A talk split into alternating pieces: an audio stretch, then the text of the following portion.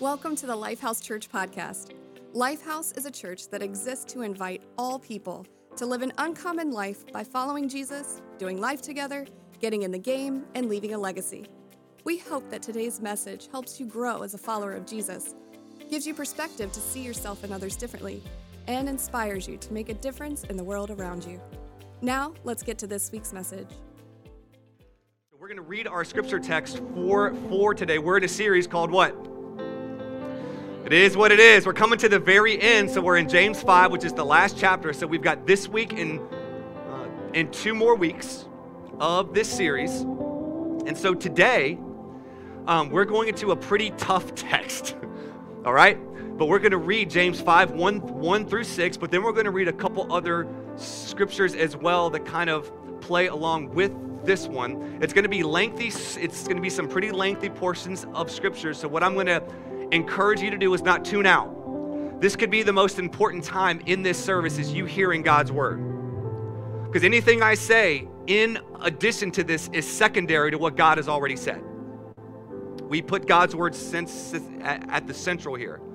And so we're, we're, we're so we're going to read three passages of scripture. We're going to stay standing and just to, just to give honor to God's word. And as we do, though, I, I want you to lean in, not lean out.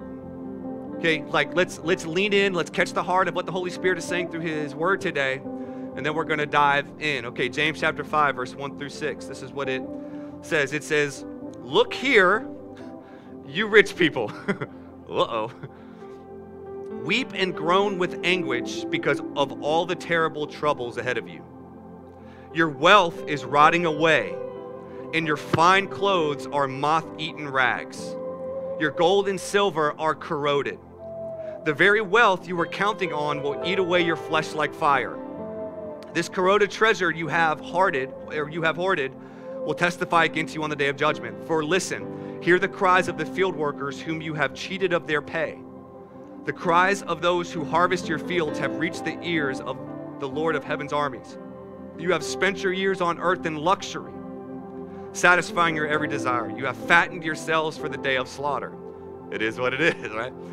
You have condemned and killed innocent people who do not resist you.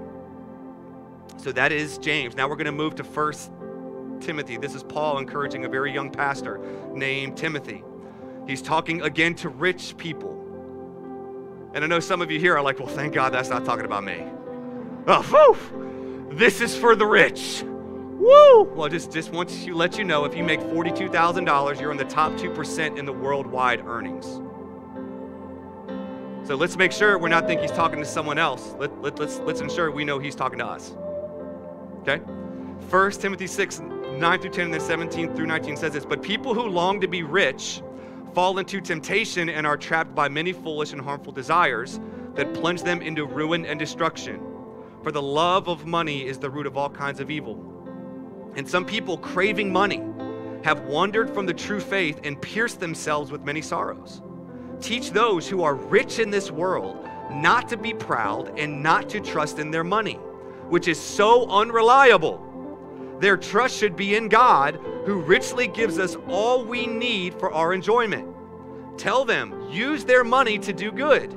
They should be rich in good works and generous to those in need, always being ready. I love that. Like, keep yourself, you don't have to get ready when you stay ready.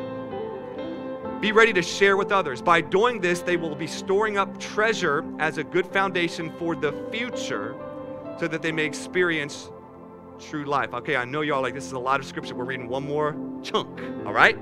Let's just dive into God's word today because some of y'all struggle to read your Bibles, so I'm helping you. We're going to read some Bible, okay? Luke chapter 12, verse 15 through 21. This is the parable of the Jesus called the parable of the rich fool where Jesus is telling a parable to get across a point to the people that were there hearing him teach. Jesus said this, then he, being Jesus, said, Beware, guard against every kind of greed. Life is not measured by how much you own. Then he told them a story. A rich man had a fertile farm that produced some fine crops. He said to himself, Man, what should I do? Business is good. I don't have room for all this stuff. Now you can tell I'm, I'm paraphrasing a little bit. Then he said, I know, I know what I'll do. I'll tear down my smaller barns and build bigger ones. Then I'll have room enough to store all my wheat and other goods. And then this is what I'll do I'll live the American dream. I'll sit back and say to myself, my friend, you have enough stored away for years to come. Now, take it easy. Eat, drink, and be merry. But God said to him, You fool. You will die this very night, then who will get everything you worked for? Yes, a person is a fool to store up earthly wealth, but not be rich towards God. It is what it is, huh? That, those were some chunk, chunks there. Lift up hands with me. We're going to pray, then we're going to dive in. Lord, we love you today. Thank you for your spirit and power and presence here. Lord, I pray as we open your word, would you speak to us, challenge us, and change us? We thank you that your love for us is so great. That anything, anything that is spoken today and said today from your heart is because you love us and you want the best for us. So we open up our hearts to you. We love you. We thank you in Jesus' name. And everyone said, Amen and amen. Before you see to turn around, give five to seven people a high five.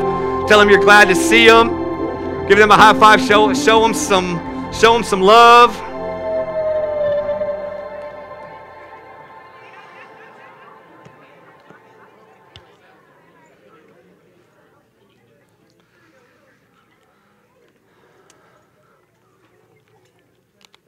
All right. Well, we are so glad you're here today one more time. If it is your first time joining us, we just sincerely want to say welcome, Lifehouse family. Can we just give it up for all those joining us for the first time today? Also, want to welcome all of those joining us online as well. It's so good to have you with us. Um, as you can tell today, it is one of those it is what it is words. And you can tell the theme in the scriptures that we read today, and that's why the title of this message is called A Message to the Rich. And but I know like many of us here are like, well, I'm glad that's for somebody else. I'm glad that I'm not rich. Um, but somebody else is, but it's not me. And some of you are like, maybe it's your first time, or maybe you know Lifehouse, and you're like, great, I came on the day they're talking about money. I get the money message. Because when people start, you know, when preachers, pastors, they start talking about money, they're, they're like, all right, when's the offering? When, the, when are we taking the offering? And let me just say, we're not going to be receiving the offering like, like we're not going to be promoting it because I don't, I don't want anything I say today to be related to that. Because this is not about that. This is not about taking a special offering. This is not about here to get your money. This is ultimately a message about your soul and the condition of your soul and the condition of your discipleship to Jesus. Because as you can tell, as we just read in all of these passages, it's talking to rich people. And like I said, we have to make sure that if you make 42, like if, if you have a $42,000 salary, you are in the top 2% of, of top earners in the world. And one thing that I sent, sent out today, email wise, is you have to understand your world isn't the world. The typical, normal American United States life we live is not the reality for billions of people around the world. So we've got to make sure that as we're hearing this scriptures and when we're hearing not only what James said, but what Jesus said and what Paul said, we have to view it through the lens of the culture we live in. We have to view it through the lens of how the world is and what life we actually get to, to live. And kind of here's the whole point from all three of those scriptures. What you do with your money matters. What you do with your money matters. Here's why two thirds of Jesus' teachings were about money and wealth. Imagine me, every, every 66% of my sermons were about money and wealth. How many of y'all would be here? Probably not a lot. I mean, all that pastor does talk about money. Well, Jesus thought that it was so important, 66% of his teachings recorded in the New Testament, in the Gospels, were about money. There's over 2,000 Bible verses about money and wealth. Jesus said this For where your treasure is, there your heart will be. Randy Alcorn wrote a great book called The Treasure Principle. Inside of that, he said this, and here's what I think I'm translating what Jesus said God sees our finances and our faith as inseparable. Now, take these thoughts, right? Because I need you to see how important money is to your faith. Because I think what we can do sometimes in discipleship is we can compartmentalize our faith. And we can say, well, God really wants this, He doesn't want that. And you become the person that thinks you know what God wants. Because it's filled with a lot of what you don't want to give away. We can't separate what Jesus said, what Paul said, what James said, even what the rest of Scripture says, that your money, your wealth, and your faith in God are intrinsically connected. Now, consider how important Jesus, Paul, James, the Scripture says money is. And consider these thoughts and combine with these facts about America. So here's, here's what we have to understand. Because here's the thing you have to understand the context you live in to rightly understand the context of the Bible. Consider this fact America is the richest, richest nation in the world. 20 trillion GDP. And like I said, if you have an annual average income of 42,000, you are in the top 2% of earners worldwide. Now, these are these are stats. On average, America gives away Americans, and here's here's the thing. This is Christians thrown in. Gives away 3% of their income. And there are a couple different stats that, that kind of, you know, there was a big research project done by the University of Notre Dame. It was called Pass the Plate Project, where they studied Christians and giving. And what they found was there was not a huge difference from the way Christians give to the way non Christians give. Which is really interesting whenever you look at the very early church and the way they functioned and the way they were described. And I talked about this in the sermon series, The Church Should Be, where we talked about the qualities of the very early church. And one of their qualities is that they were insanely generous. And Tim Keller, when talking about it, kind of describing the early church, Pastor Tim Keller, he said this The early church was strikingly different from the culture around it in this way. The pagan society was stingy with its money and promiscuous with its body. A pagan gave nobody their money and practically gave everybody their body. And the Christians came along and gave practically nobody their body and gave practically everybody their money. And, and it's, it's like these are the things we have to remember and wrestle with as followers of Jesus as we are contemplating James's words of him saying things like, Your gold is corroding, your fine clothes you have on are burning your like he uses some pretty powerful imagery. Because he's wanting them to understand not how bad wealth is but the danger of it and that's why I think it's so important. We have to be aware of the culture we're in. Because here's the thing if you aren't aware of the culture you're following Jesus in, it will be easy, and here's the thing for cultural sins to be normalized.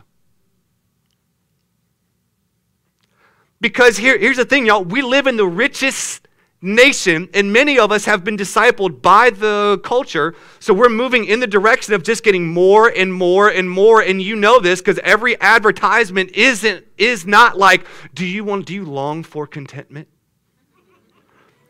Let us teach you how to cultivate contentment in your heart. Because they wouldn't sell anything that way. What are they telling you? Your clothes suck. Your car is old. Your house needs to be updated. If you don't have 30 years saved up in retirement, what is your life? Right? This is what is being fed to us. And if we're not careful, it's easy when everybody is going in a direction, it's easy just to go along with it. And what ends up happening? cultural, like country cultural sins get normalized. This was slavery. Right? It's like, what the heck are we doing? We look back on that, we're like, what was the, what that world? People is property? But there was a lot of people just doing it. It was what it was. Until someone was like, this is stupid. these are people made in the image of God? Who's going to stand up for what's right? But it had been normalized, so people turned their backs on it, and they even tried to use God to justify it. Right? You guys are quiet this morning. I don't know if it's the. Hope you all are just process. Okay. But this is what happens whenever we have something like this that is so close to the heart of our culture that if we are not intentional in realizing it and intentionally heading in a different direction, then we will just be taken along with the tsunami that culture is, and then we'll start to normalize or compromise what we shouldn't. And let me give you a couple ways the church has tried to do this. Right? Because you, you get a culture, uh, country that's just bent on more, more, more, bent on consumerism, bent on the more you have, right? Like, you, then you have people promoting teachings like, like this, right? The prosperity gospel or the poverty gospel. So they're saying, like, okay, we live in a rich nation. Well, I think God wants everyone rich. And the richer you are, the more holy you are. The richer you are, the more spiritual. Like the more richer you are, God must like you more. And there's a whole brand of teaching out there that is like if you serve Jesus, you should have a Benz, you know, and all of these things. But then some people were like, no, no, no, no, no, no, it's not prosperity, it's poverty. You are more spiritual, more holy, more Christian, the less you have. So if you're living on a bench, eating once a month, that makes you more spiritual. And I've got a problem with these two categorizations because the gospel doesn't need help, y'all. When we're having an adjective to describe the gospel, we've gotten away from the gospel. Because the gospel at its core, the gospel doesn't need help. The gospel is being rich or poor doesn't make you more holy, spiritual, or Christian. The gospel is ultimately about what Jesus did, lived a perfect life, died on the cross, rose from the dead, and you now become, you receive a new identity as a son or daughter of God. So it does not make you more spiritual holy whether you're poor or whether you're wealthy. What, what makes you a son or daughter of God is the gospel. It is the good news. It is a new identity you receive, you don't achieve it. So when you say yes, like when we had those three people last week say yes, what we're thankful for is they received a new identity in Christ. Now our job as the church is to come beside them and to now help them be discipled and live up to, you know, in now like live up to who they already are now in Christ. That's the gospel. That is the good news. It does not need help. And when we attach any sort of identity money wise to the gospel, we lose the gospel because there's, the gospel doesn't need help. Now, part of achieving and walking in this new identity in Christ and being a disciple and being, and when we talk about discipleship, it's the process of you being shaped and formed to be more like Jesus. I think some people lose that. That being a Christian is, is not just like, okay, you, you've got this new identity, sit on your butt, don't do anything, you're saved by faith, which is definitely true, but at the same time, then they're like, okay, I'm good with God. I'm going to go and do whatever I want to do. And they miss the fact of one of the things that Jesus said is that the kingdom of God is within you. That what Jesus is trying to do is he is trying to shape and form you into being a certain kind of person. And the way Jesus described it, because when Jesus came, he started talking about the kingdom of God and what and, and people were like this this kingdom and like what what is it and jesus had to try to explain to them what he meant by the kingdom of god. And one of the things he told them is that the kingdom of god it's it's it's going to be done within you. Do we have that slide mary dawn the kingdom of god is within you? Okay i was about to say i was like just wanted, just wanted to make sure here the kingdom of God, meaning, meaning this, where Jesus wants to ultimately take ground, isn't around you, it's inside of you. And as the kingdom of God is built and grows inside of, of you, what ultimately happens is wherever you go, then the kingdom of God can be built.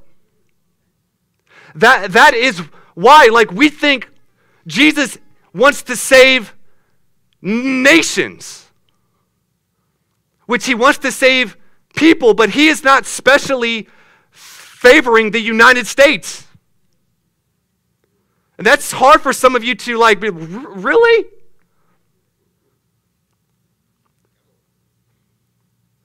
Like, we are not special because of where we live.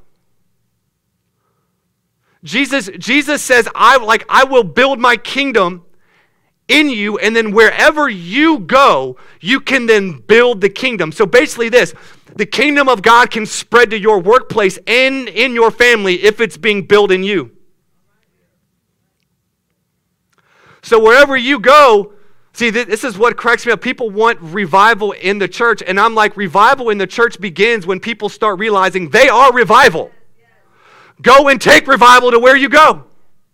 Why? Because the kingdom of God is being built in you. And as it's built in you, then it can be built through you. Because here's the thing Jesus, because people were so focused on what on, on, kind of behavior, and Jesus said, I just don't want behavior, I want the heart. Because if I can get the heart, the behavior will follow. But you can do the right things for the wrong reasons. So you can be doing the right behaviors and doing the right behaviors to get something from God. You can be doing the right behaviors thinking if I do these things, then God will like, will like me more.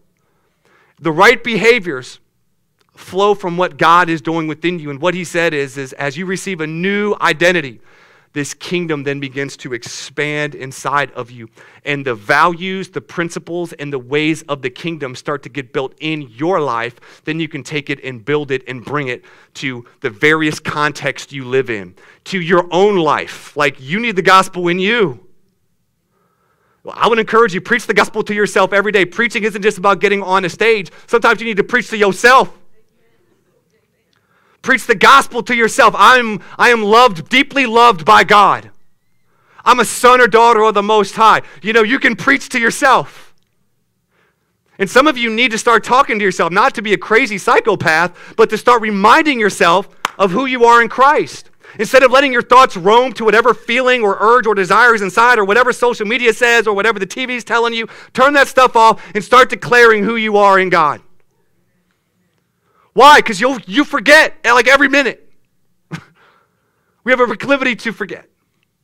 So I would encourage you that the kingdom is being built within you. Now, because it's being built within you, discipleship, and, and that's the journey of discipleship, and, and kind of the trajectory of where I want this message to go is realizing that you becoming a certain kind of person begins with you receiving a new identity, with the kingdom of God being, being planted inside of you and it growing and overtaking you. But at the same time, discipleship is not only a work that Jesus does without your participation. I think some of us feel the Lord's just going to change me. I'm not going to have to do anything. He's just going to float me away into being a virtuous, loving, generous human. And I don't know about you, but I don't read that in Scripture. One of the things that I hear Paul saying is keep in step with the Spirit. That essentially, as the Spirit leads, you follow. As the Spirit speaks, you respond. He's not going to force you, He's not going to put a gun to your head saying, hey, do this or else. No, why? Because He wants your heart. He wants your want to. So he's trying to just not change your behavior, he's trying to change your intentions and your desires. But these happen as you enter into, and this is what we say at our church, into a life of what? Training. No one, okay. To a life of training. Into a life of training where we are training to be like Jesus, we're not trying training over trying. And we should actually be having shirts that say that on our birthday. So I would encourage you, pick one up. So you can be reminded as a follower of Jesus. You're not just trying to be like him because you can't try hard enough because you didn't live a perfect life. You didn't die for sin. You can't try hard enough. But you know what you can do? You can train to where the context of your life, the port of your life, becomes this journey of discipleship to Jesus, where you are training to become a certain kind of person, a certain kind of person that's born of heaven, not hell, that is striving to bring the kingdom of heaven, not the kingdom of hell.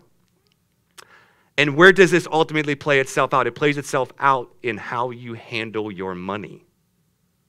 Is one of the areas of discipleship that you saw is as Jesus said, scripture says, one of the most important areas, if not the most important area, because where your money goes exposes where your heart is ultimately going.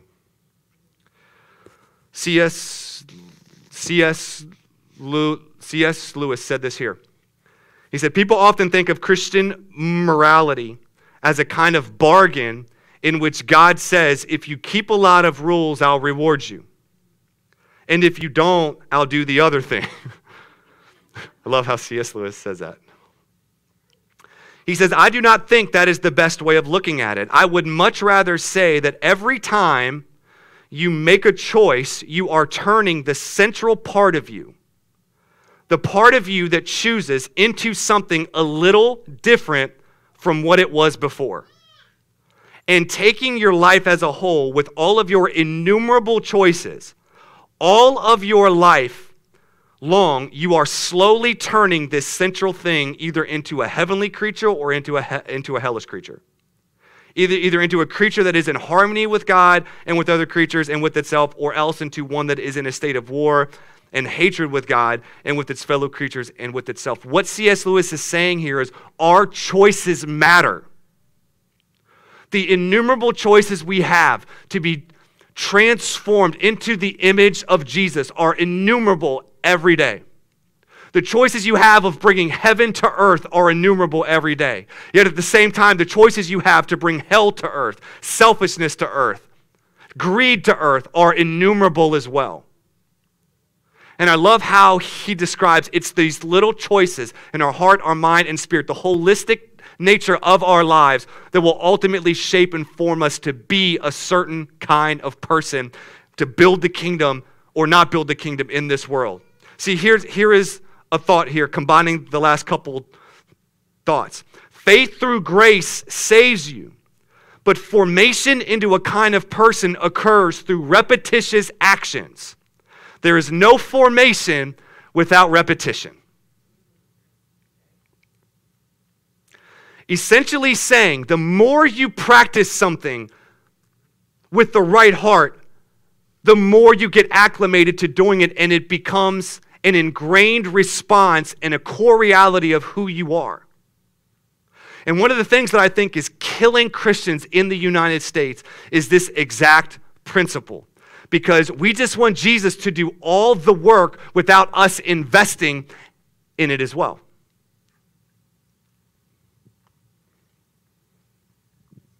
And, and this is in a lot of areas, not just, gener- not just in generosity, but in a lot of different areas. When, whenever you think, if you're going to become a more generous person, then don't think that when the when a perfect 70 degree San Diego weather moment happens, then I'll be generous. Like, because that's what I, I think we, we think. I heard one Navy SEAL say, we don't rise to the level of the occasion, we sink to the level of our training. And I think some people don't realize that Jesus got to this point of offering his life to God the Father, even when he prayed, if there's any other way to do this, can you do it? Because I don't, I'm not, I'm not looking forward to this crucifixion thing. He could practice that in that moment because he had trained to live a life of giving himself away and doing the Father's will. You hear his conversations in the gospel. It was, I do what my Father tells me to do. I do what my Father says. I only say what the Father tells me to say. I only do what the Father tells, tells me to do. He was training in this relationship to obey his Father. So when the highest moment came of, am I going to obey? He had already trained and practiced for that his whole life. So when it came to ultimately give his life, he had already had years and years of training to where he said, I don't understand it, but I'm going to do it. We cannot disassociate being Christ like apart from training. Because I think we just think it's all just go to the altar, get filled, leave, and it's all perfect. No, you are entering into a life of training. Are y'all hearing me? Where God, like, like this is what discipleship is. It's you being shaped and formed to be a certain kind of person as you practice certain principles to get to that. Like, kind of like it's it's it's no different than than physical training it's no different than sports players even that's why paul said like physical training has some value because what he says is that like that gives us an example of what growth is like in the spiritual realm you don't say i'm gonna run a marathon tomorrow no you should probably go out and just walk a half mile put the pizza down don't get Chick fil A milkshakes. God, they're so good. 90 grams of sugar. There's your weekly fact. So as you're drinking that milkshake, I hope you feel guilty. 90 grams of sugar in a Chick fil A milkshake. No, it's like you've got to train up to do a marathon. But that's the way I think people think about following Jesus. Oh man, Seven days of prayer and fasting, not eating nothing. Water once a day. gonna get it. And you're in it the first day, you're like, man, that red light's on over there at Krispy Kreme. Jesus. It's just one donut. You know, it's just like, no, what I would say is probably just start off with fast one meal a day. Stop thinking all or nothing. Think in steps. Think in training. Think if I'm going to get to this spot, I can't bypass all these necessary steps. And that's why I think it's so important when we're talking about generosity and we're talking about money, we're talking about riches. We have to take into account all of these variables about where we live, but the context of our discipleship to Jesus, which is this concept of training. We, the decisions we make, shape and form us into a different kind of person. And I think, see, here is a thought. I, I think if we don't learn to be generous with our stuff, especially our money, how will, if God calls us to give our lives, how will we give that? That, because y'all, that's the point of generosity is to be a better giver. To practice giving. Well, I don't know where it goes. I don't know who gets it. They're probably taking that money and smoking weed. They're just probably, you know, you know, and you get so defensive about where that money is going to be used, and you don't examine yourself. Man, this is practice. Man, this is practice. This is practice. Yeah, you want to be wise. You don't want to, you know, but but but ultimately, I think we defend th- like that more than we realize we're in training. And if the Lord, He might hey, give give twenty dollars to this person. No, that was just the pizza I had last night. God would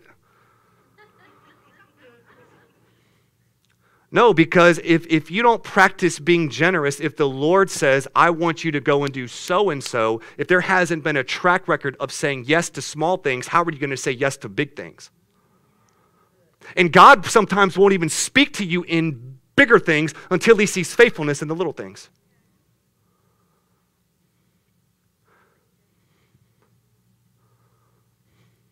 Some of you, God wants to give you more, but he can't trust you because you don't even handle and steward the little you have. We can even devalue the amount, like whatever we have. Well, you know, it's like we, well, you know, and it's and it, and it's, y'all, it's it's about discipleship. Generosity is in the context of you becoming more like Jesus. That's the point of your life, Jesus followers. So it is an opportunity. So here's the, but but here's the thing. Nobody wants to be deemed greedy. Everyone thinks they're generous. Everybody. Doesn't matter what your budget says. Nah, I'm not greedy. Okay. But that, that's where I think we've got to like stop lying to ourselves. It is what it is. To, to where here, here's the thing generosity has to be more than an intention or an ideal, it has to be practical. Here's the thing our behavior has to move in the direction of our beliefs. Y'all, this is not about you giving more to the church, this is so much more important to that because this is your soul. This is your discipleship to Jesus. This is you being formed and shaped into a different kind of person. This is not at the level of just give money to the church, please. Ugh. Yes, please so give. God's doing stuff, get on board. But at the same time, this goes deeper than that into your soul. So it's got to be practical. What our intention is has got to be matched with our actions, or it's not a reality. Am I crazy for thinking that? I mean, how many of you have experience? I played basketball. You, you know, I'd go to a basketball. I, I, I remember right going going to this one court. Me and this other guy, and these dudes were talking smack. And they had, what do you call? Uh, what are those things called, uh, Jarvis? Sliders? Shoot, slides. Slides. You know what slides are? Like basically flip flops. So me and this other guy, right? We're like playing them, and I, you know, I think they just saw me and they were like, "Man, this dude can't play. I can play these slides." So they were talking smack, talking junk. Well, me and this other dude, we go up 7-0 on him, and they're like, "Hold on, bro, hold on." And he goes and gets his shoes on. He's like, "Oh, you know," but I, and then we beat him 11-1. So then it was like, okay, the dude, but this is the way we can be. We talk a lot of smack. But does our game match up even what our intention is? Right? Does it match? Because here's what we will do. Like, we will say, you know, like, it's crazy how defensive we can get whenever we start talking about this. Like, we'll be like, yeah, well, look at the way the government spends the money, and, and you can't trust churches, can't trust pastors, and can't, can't, can't, and you, people just throw these machine gun rebuttals when all they're doing is pointing fingers instead of looking into their own life. And y'all, that's the hardest thing to do, is not to look at all the reasons you shouldn't give, all the reasons you shouldn't be generous but actually look in is my desire for generosity and my discipleship to Jesus, is what my budget is lining up with that desire? So it's not just a intention, it's actually a reality. So I want to get practical, give you a couple thoughts. Is everyone doing okay? Still like me? Okay, no, just no, y'all, I just pray you hear hear my heart because my job is to help you be more like Jesus. I'm not here to, I am not here to be liked. My first job is to be your pastor. I hope you like me. I'm a people pleaser. But I have learned I will hinder people's development if I don't tell them the truth.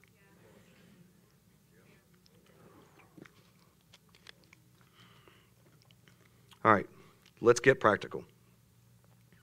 First, when it comes to generosity, be proactive, not reactive.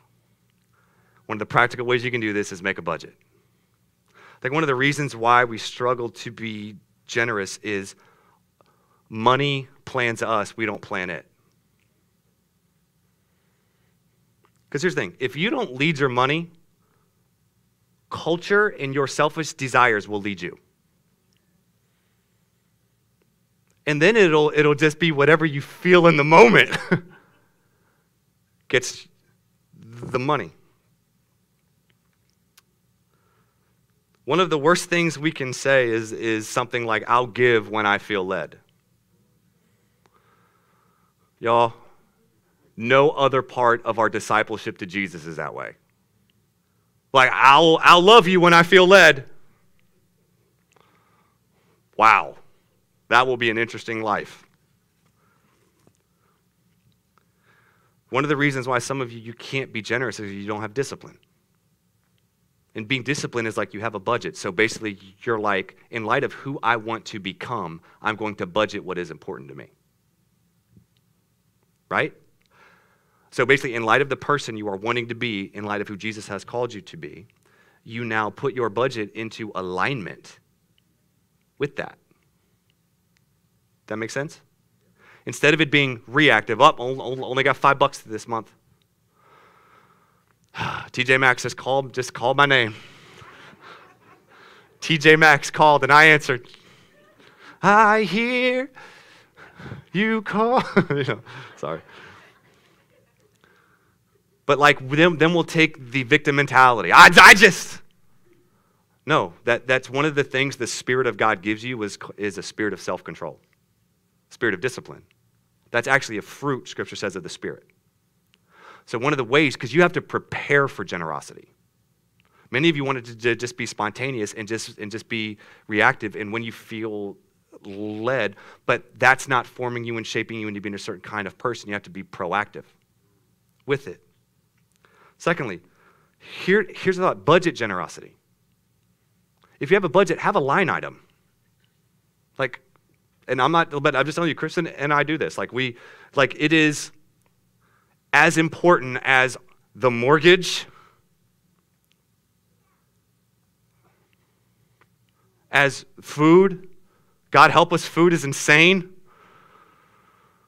But it is that important. We don't negotiate with generosity, we don't play with it.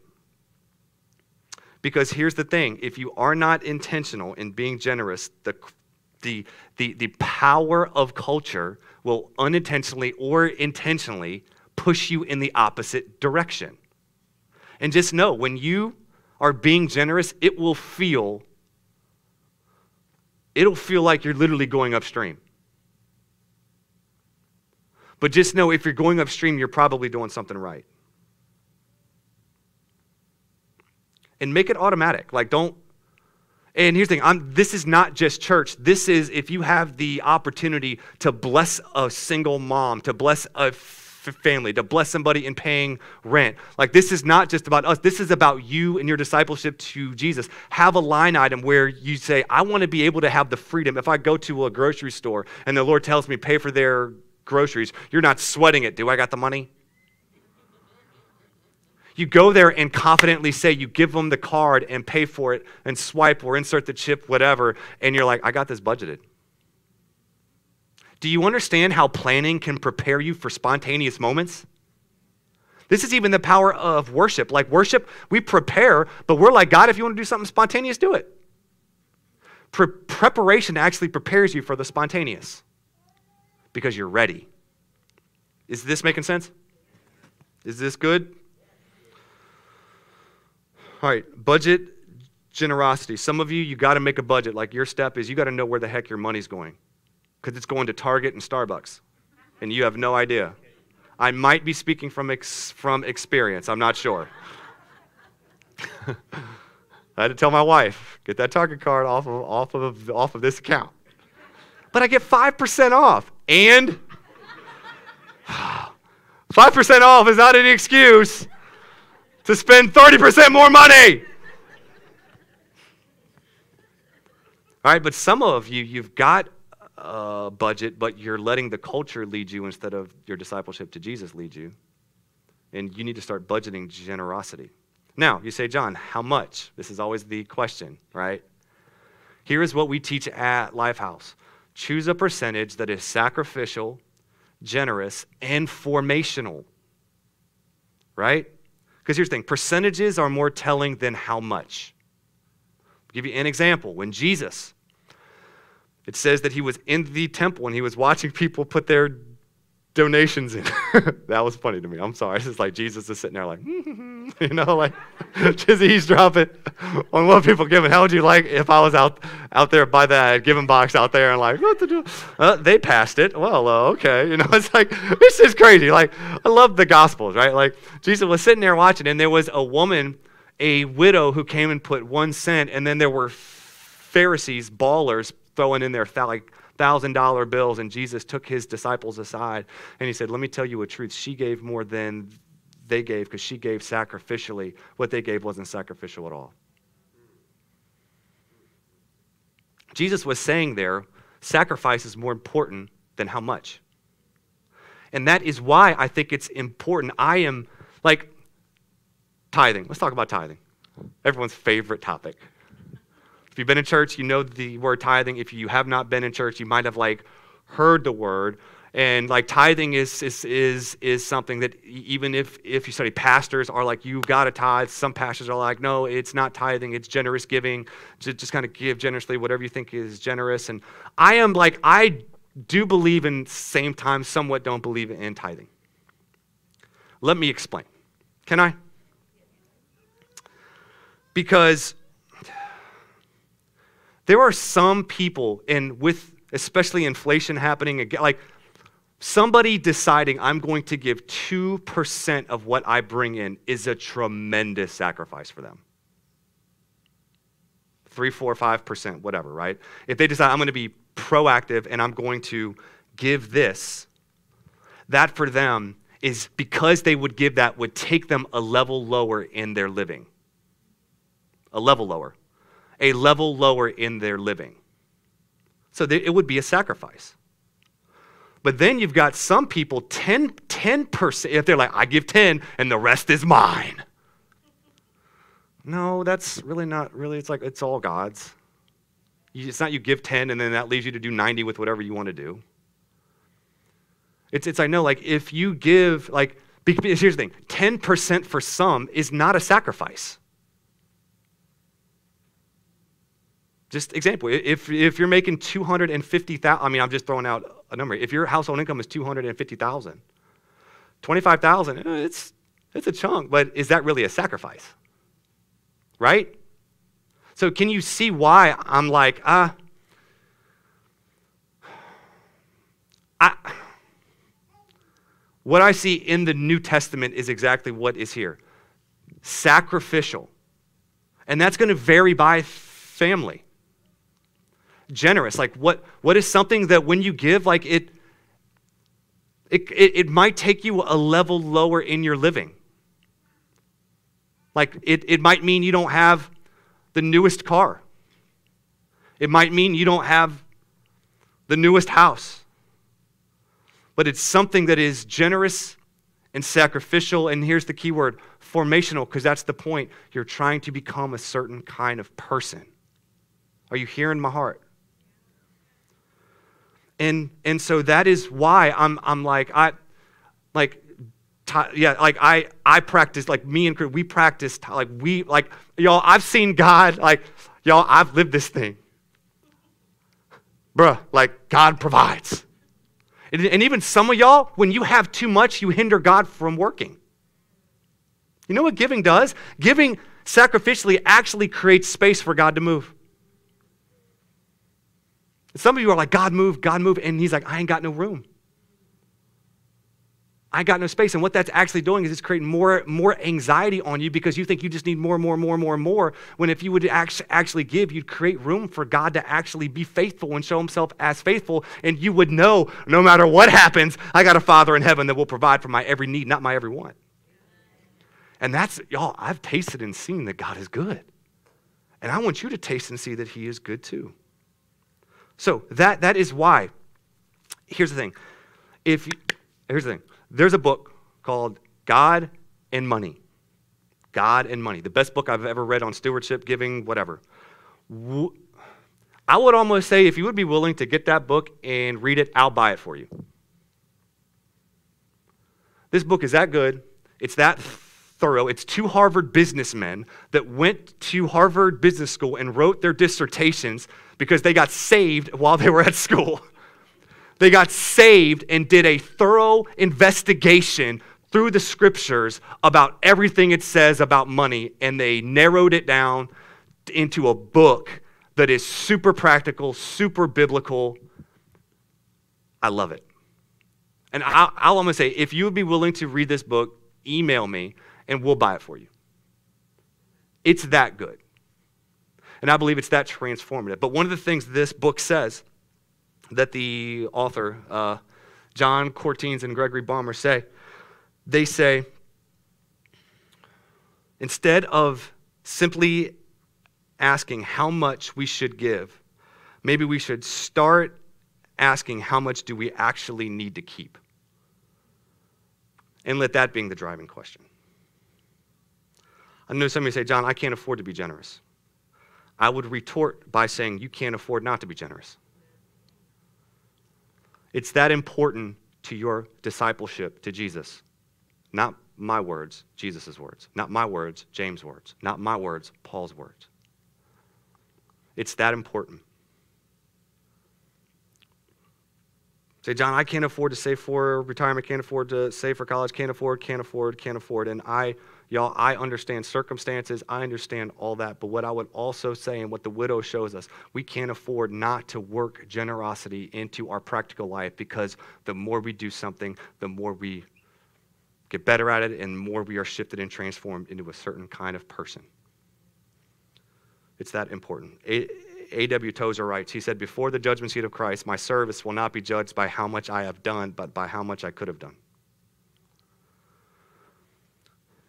And like I said, if all you're hearing is shame, guilt, and, conda- and condemnation here today, that is not the message. That is not the heart. I, I understand the country we live in, the messages you're hearing, and the messages you're hearing today. This is crazy. But like I said, my job is to take your hand and put it in Jesus' hand. And my heart is for, like, one of the core values of our church is we leave a legacy, meaning we live in light of our last day and steward everything that God gives us in light of our last day. So we invest in, and, and, and we take what we have and we invest it in what matters to God as seeing the kingdom built as the kingdom is built inside of us.